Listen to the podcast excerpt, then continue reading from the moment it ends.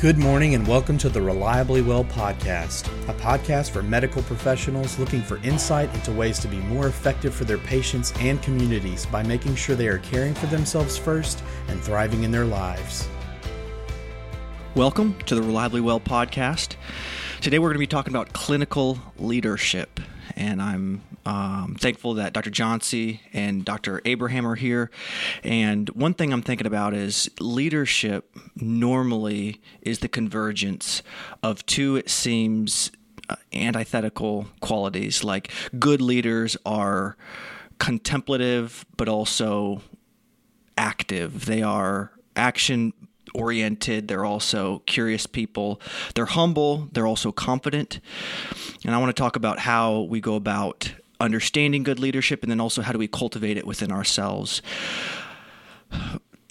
In um, two years ago, we read a book for our book club called Built to Last, and Jim Collins and uh, Jerry Porras showed how a lot of CEOs are not just the charismatic, larger than life individuals.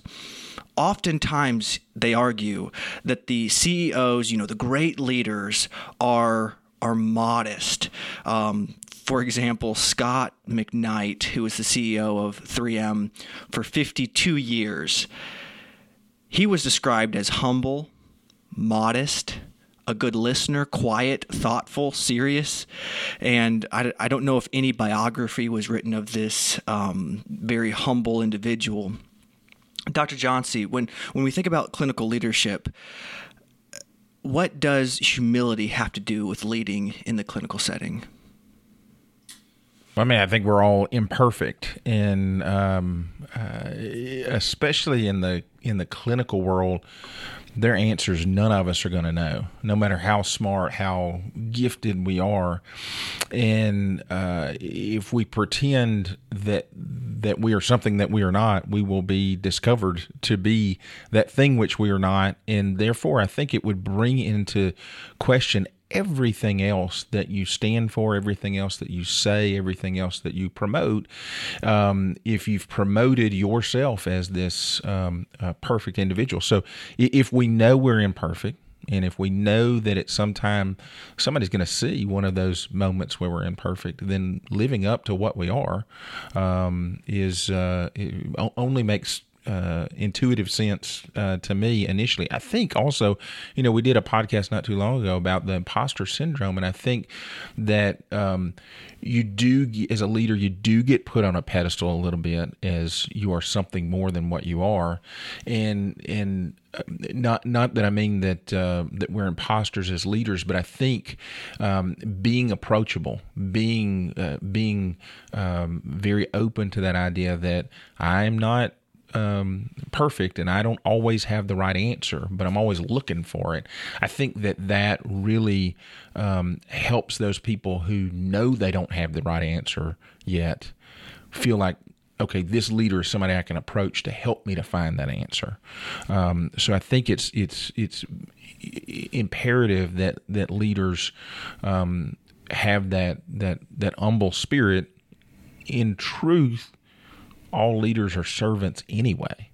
And so to be that true um, leader that we're supposed to be, we have to we have to acknowledge that that servitude uh, role that we that we're going to fill at some point in time uh, for people as well. So I, I think all those aspects, uh, I would say it's it's it's imperative that if somebody's going to be a leader, they have to be able to bring that part of their personality to the forefront, um, so that they understand, can get to know, um, and, and can relate to those people that they're going to lead. And I think too that um, it's such a humbling profession that I would completely agree. All fallible, all make mistakes, and you have to learn how to live in light of that and not in spite of it.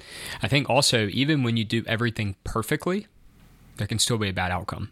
So even in the times where you're not fallible and you do everything right because of what a challenging profession it is, and And so I think if if there isn't a posture of humility or a culture of humility in your practice, it has the opportunity for some clinicians to be devastated when they do everything correctly and then something bad happens And then, as opposed to it, kind of, I have a posture of humility. I kind of have to expect some of these things. Um, it's just it totally derails them. Um, and so it's kind of two sides of the same coin of I think what humility can look like leading other people. I, uh, I, I, may have said this before on this podcast. I'm not sure, but I'm pretty sure I've said it to you, you guys before. But I kind of like to watch uh, air disasters on the Smithsonian Channel because it makes me realize, okay, that's not going to happen again. But I remember this the most devastating. Um, I think it's the the it cost more lives in one single uh, incident than anything else in the history of commercial aviation.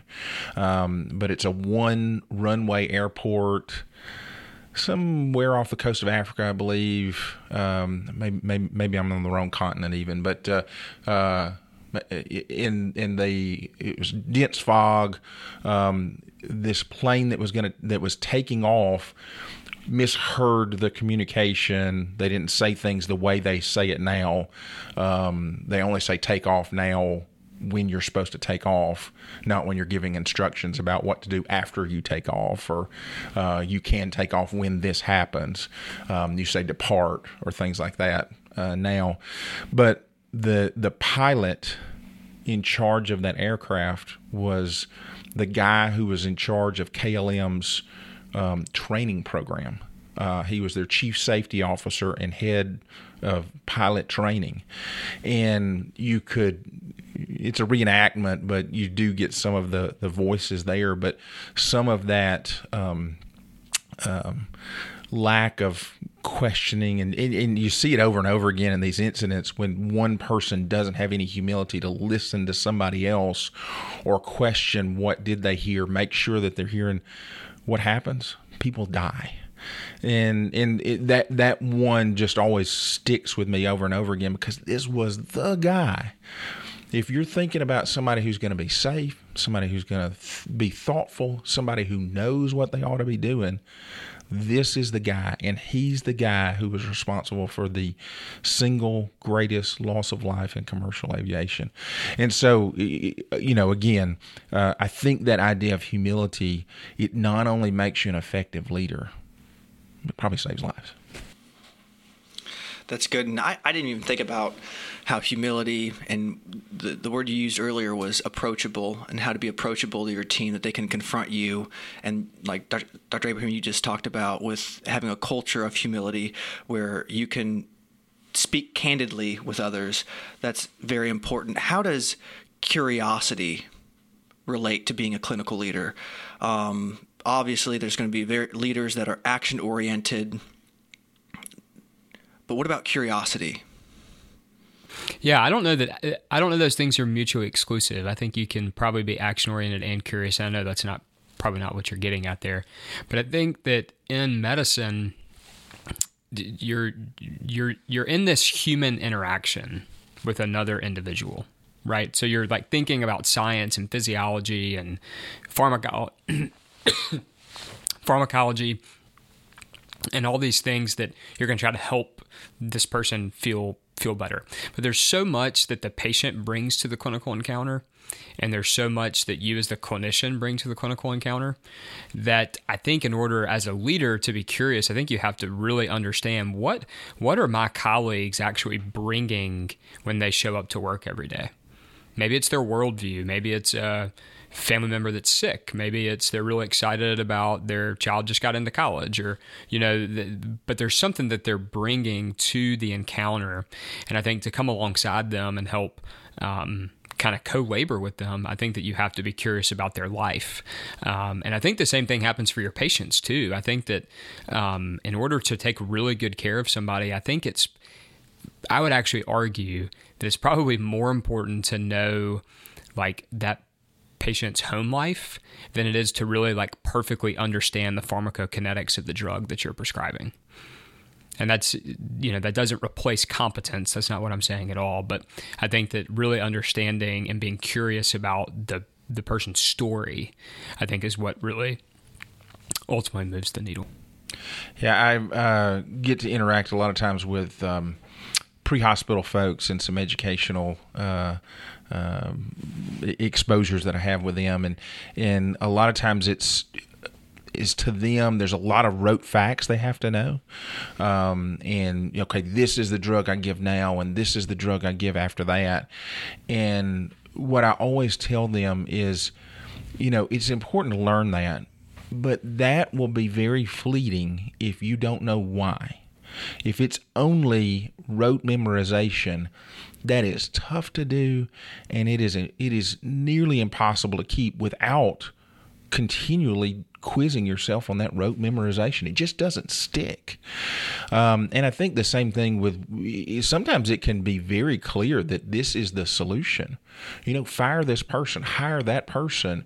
Um, you know, uh, but if you don't understand why something is in the shape that it's in, if you haven't asked that that that question or that question after that question to figure out why things are that way, you can be in exactly the wrong direction.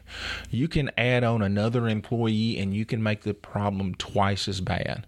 Um, you can get rid of somebody who is not the problem and have lost a great person out of your organization because there's a broken process that you know nobody's ever ask the question why.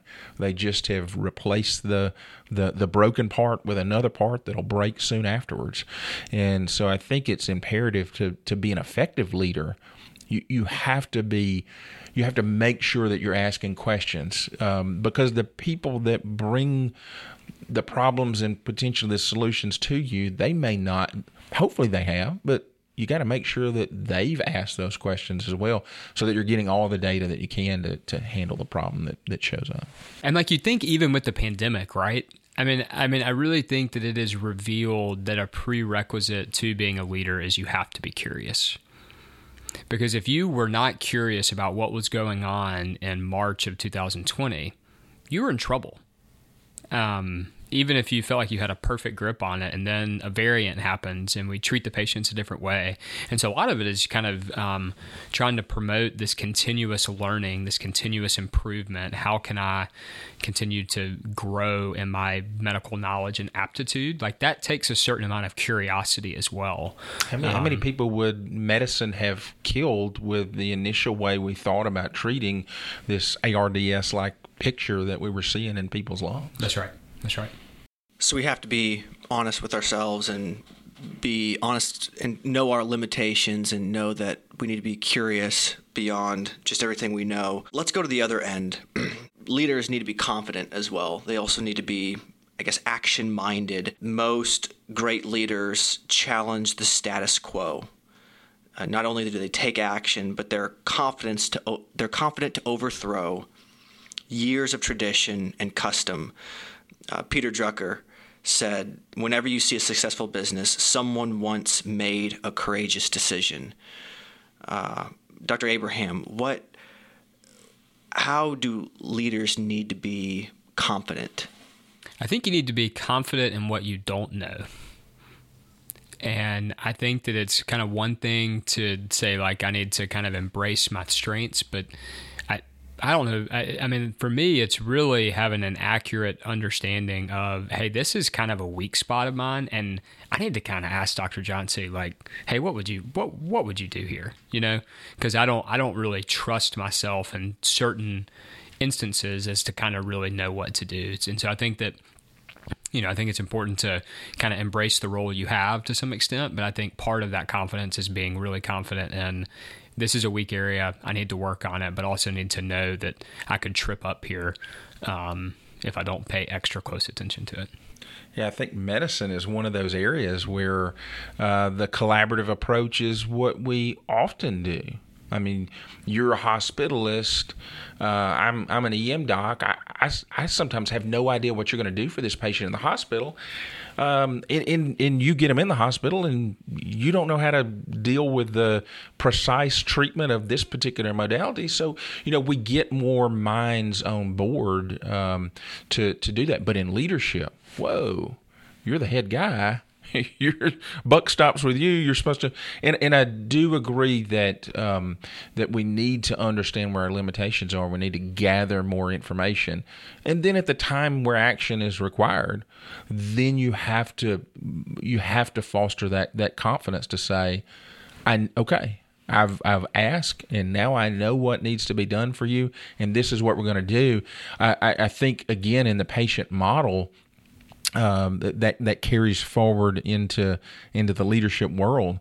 If you come to the patient and you say, "I really think this is going to do good for you and I really think you're going to survive this surgery and I'm I'm pretty sure you're going to get back home well that patient's outcome is I don't care how skilled you are or how good the the therapy is that patient's outcome is going to be worse.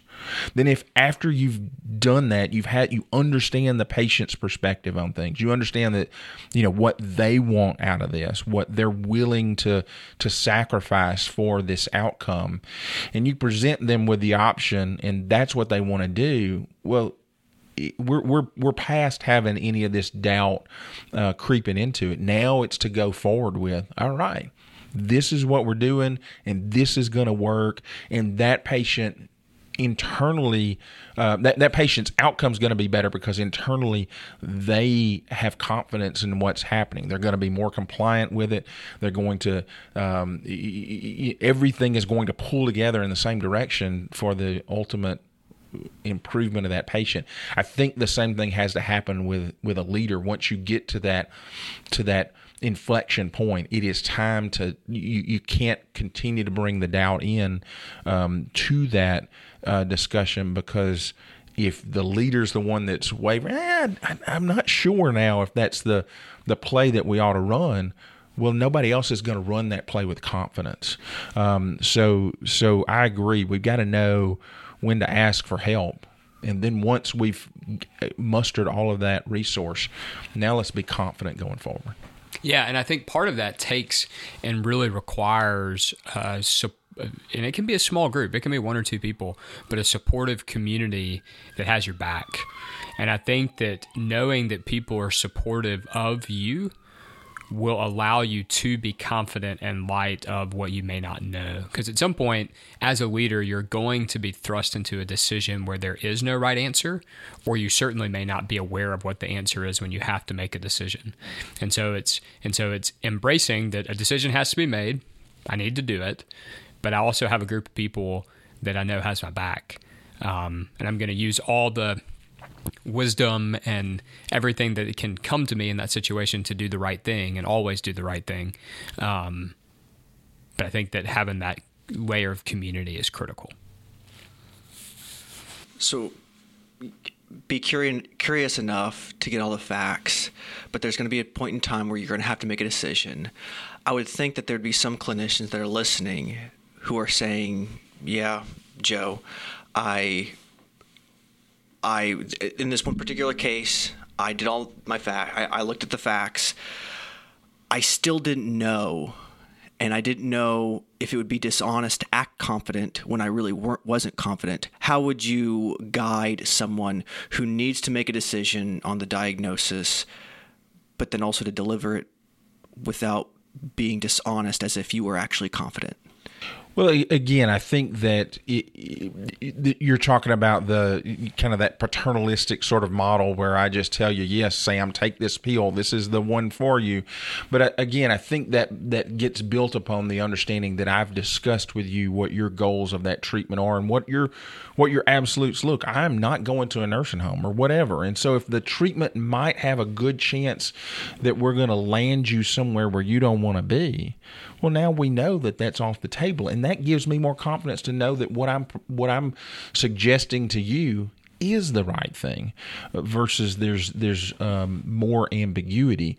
But again i think i got to know who you you are when i'm discussing that um, to help to bring out what the risks and benefits of of, of the two or three or 20 different options that are out there um, to you so we can focus in on on ma- on that shared decision that we're making together. But then once we make that decision that's what I mean. Then then the time for this waffling and this and this ambiguity we we we can't continue to bring that in there because that's only going to weaken the ability for what we knew was the right decision to become less uh, potent uh, for you. Um, I, I, think too. Um, a lot of times, leaders, the the inertia of status quo is very very powerful. Um, we see this a lot of times when we're coming into a practice and we're trying to adjust what the practice is. And well, that's you know we didn't. We, that's not what we've been doing for this. But if there wasn't an issue if we weren't, I mean, people don't just try and change things. We we certainly don't try and change things just to change things. There's no there's no benefit in, in trying to to lead change when there is no reason for it. So there's clearly a reason. Um, you know, your your blood sugar is running over 400.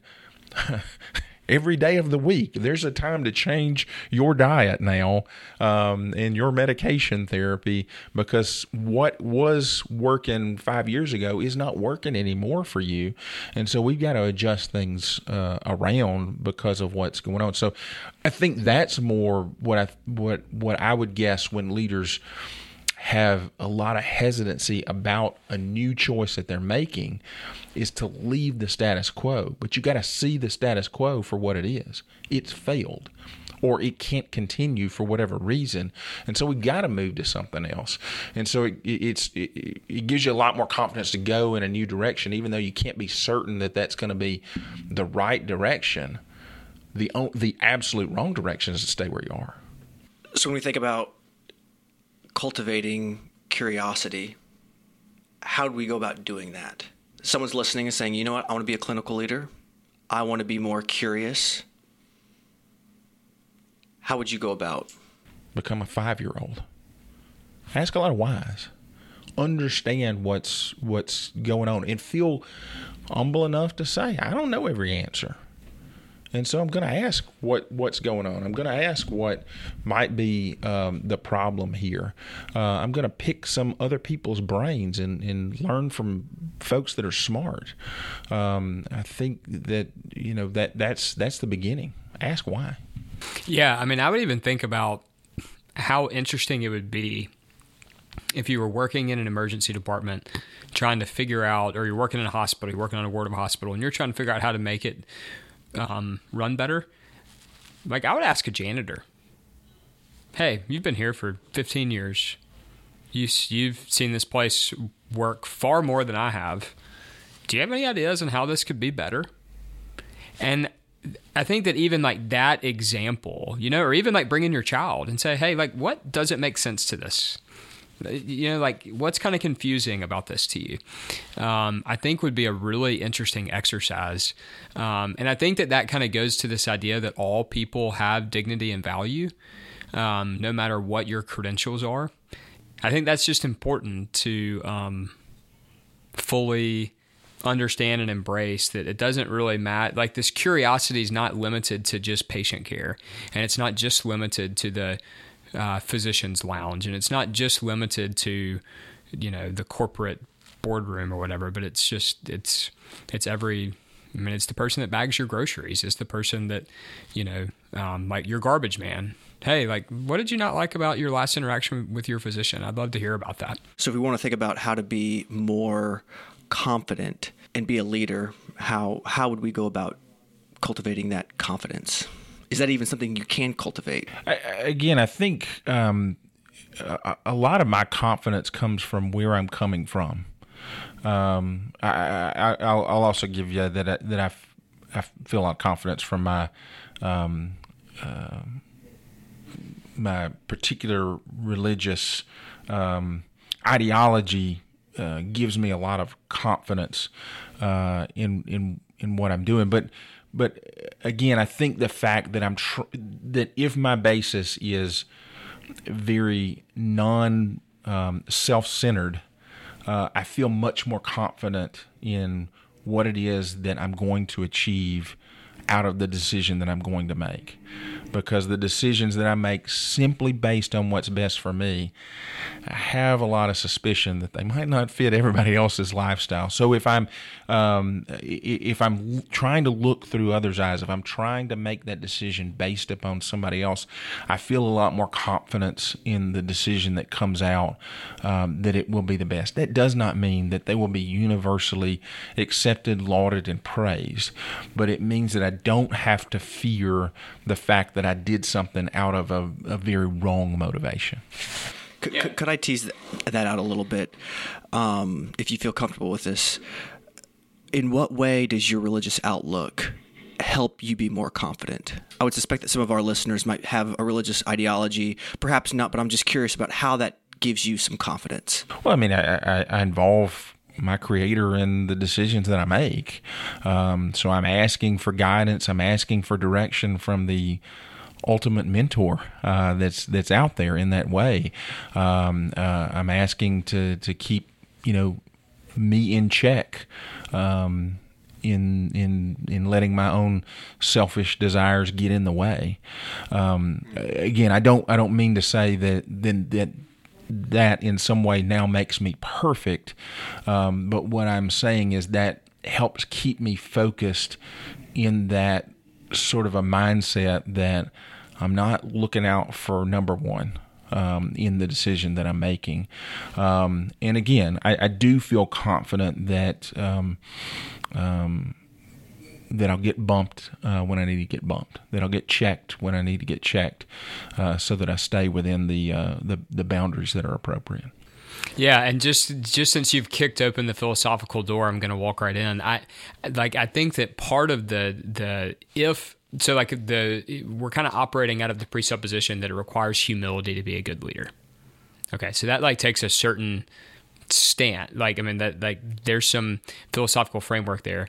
And so i think that uh, you know i i too like dr johnson would hope that my worldview and my belief in a creator does impact me in every decision that I make, especially in those in leadership. But it's your confidence is not. It's I mean it's the old. Um, I don't know if this is a C.S. Lewis quote, but I but I feel like it should be attributed to him in some way. But it's this idea of if you're if you're trying to walk across a frozen pond, what's actually keeping you from falling in the frozen water? And it's not it's it's not the fact that you think that the ice is going to hold you. It's the fact that the ice is holding you. And it really has nothing to do with whether you're thinking about that or not. And so I think that what does it take to be confident? I think it's what is the source of that confidence. And I think if the source of that confidence is I'm going to make 100% perfectly correct decisions in everything that I do, I think you're going to wind up disappointed at some point, you know? If we are all fallible um, and we're going to make mistakes as we're interacting with other people. If my confidence is I'm never going to let a patient die, well, that like that's not going to work out very well for me. Um, but if my confidence is that I do the best that I can with what I've been given to treat this person with dignity that they deserve, um, and I'm going to try to love my neighbor as myself, and I'm going to put other people before myself, I think that's a reasonable place to put your confidence in that you're probably going to grow in opportunities to lead other people.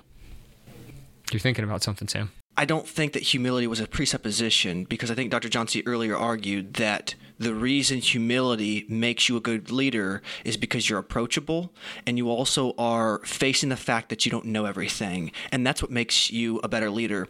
The second thing I was going to say is this idea it doesn't necessarily have to be an, uh, a religious mindset or a religious ideology because I would think that there, there are some, some of our listeners perhaps, who have no religious ideology but who are altruistic in some degree and they're other people centered. And if that's why you're in medicine, then you're not going to let your selfishness interrupt your train of thought and perhaps cause you to do something immoral. Um, but it just seems that even if you don't have a religious mindset, if you are in medicine to help people, that will help you. That may be the north. That might help. You know that that might, that's your internal compass guiding you in, in making good decisions as a leader. And it can't be centered on yourself. I think that's the common thread there is that it has to be something outside of yourself that is the ultimate aim that you're trying to accomplish. and you have to make sure that you're honest with that. You've heard more times than you can count, and I too, about, well, I'm doing this for the patient. When if you really peel that onion back just one layer, you know it's not about the patient. It's about me and what I want to do and that sort of thing. So I, I think, yes, there is the the the the altruism that is that is um, much the basis of, of medicine and the the help of a of a of another person. Um, but you know when when uh, when when people's um, livelihood is is at stake, sometimes those that altruistic um, understanding gets twisted slightly, and, and people uh, use it as a uh, as a means to another end. So, uh, whatever we are, uh, we didn't ask this question in here about clinical leadership, but I think that that's the other one, is that I I think that honesty is is is required. And, you know, in my idea about humility, again, I think that that's a big part to me. Is if I represent myself as perfect, um, I'm gonna fail. But I can represent myself as honest. And that's one I can I can hold up to. I may never I may not be perfect 100% of the time, but I can be honest 100% of the time. It it is interesting where the conversation has turned. It seems that humility is the basis of confidence. I think I'm understanding that right. Is is humility the basis of confidence? Yeah, I don't know that it's the basis and the foundation. I think it is a um, is a key ingredient to kind of get the reaction going in a way that allows you to live into what you're being called to do in a situation where leadership is required. Um, I, I think if if I'm the um, if I'm the the the all star first baseman on the St. Louis Cardinals, and my job is to hit home runs, and the bases are loaded in the bottom of the ninth, and I don't hit a home run, well, now I've lost my whole mission, goal. What you know, all of this starts to crumble. But if I acknowledge that, you know what, I I, I hit a lot of home runs, but you know what? I'm a 300 hitter. That means seven out of ten times I don't I don't hit the ball even. Uh, don't don't successfully make it to, to to first base. Well, I think that that's a much more realistic view of who we are. So is that humble in a way? Yeah, I think it's I think it's a little bit of humility. I think it's also a perspective of reality.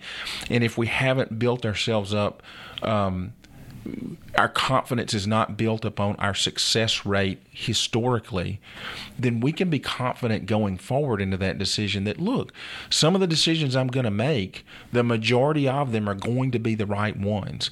And even when I make the wrong ones, I'm going to make it from the right perspective.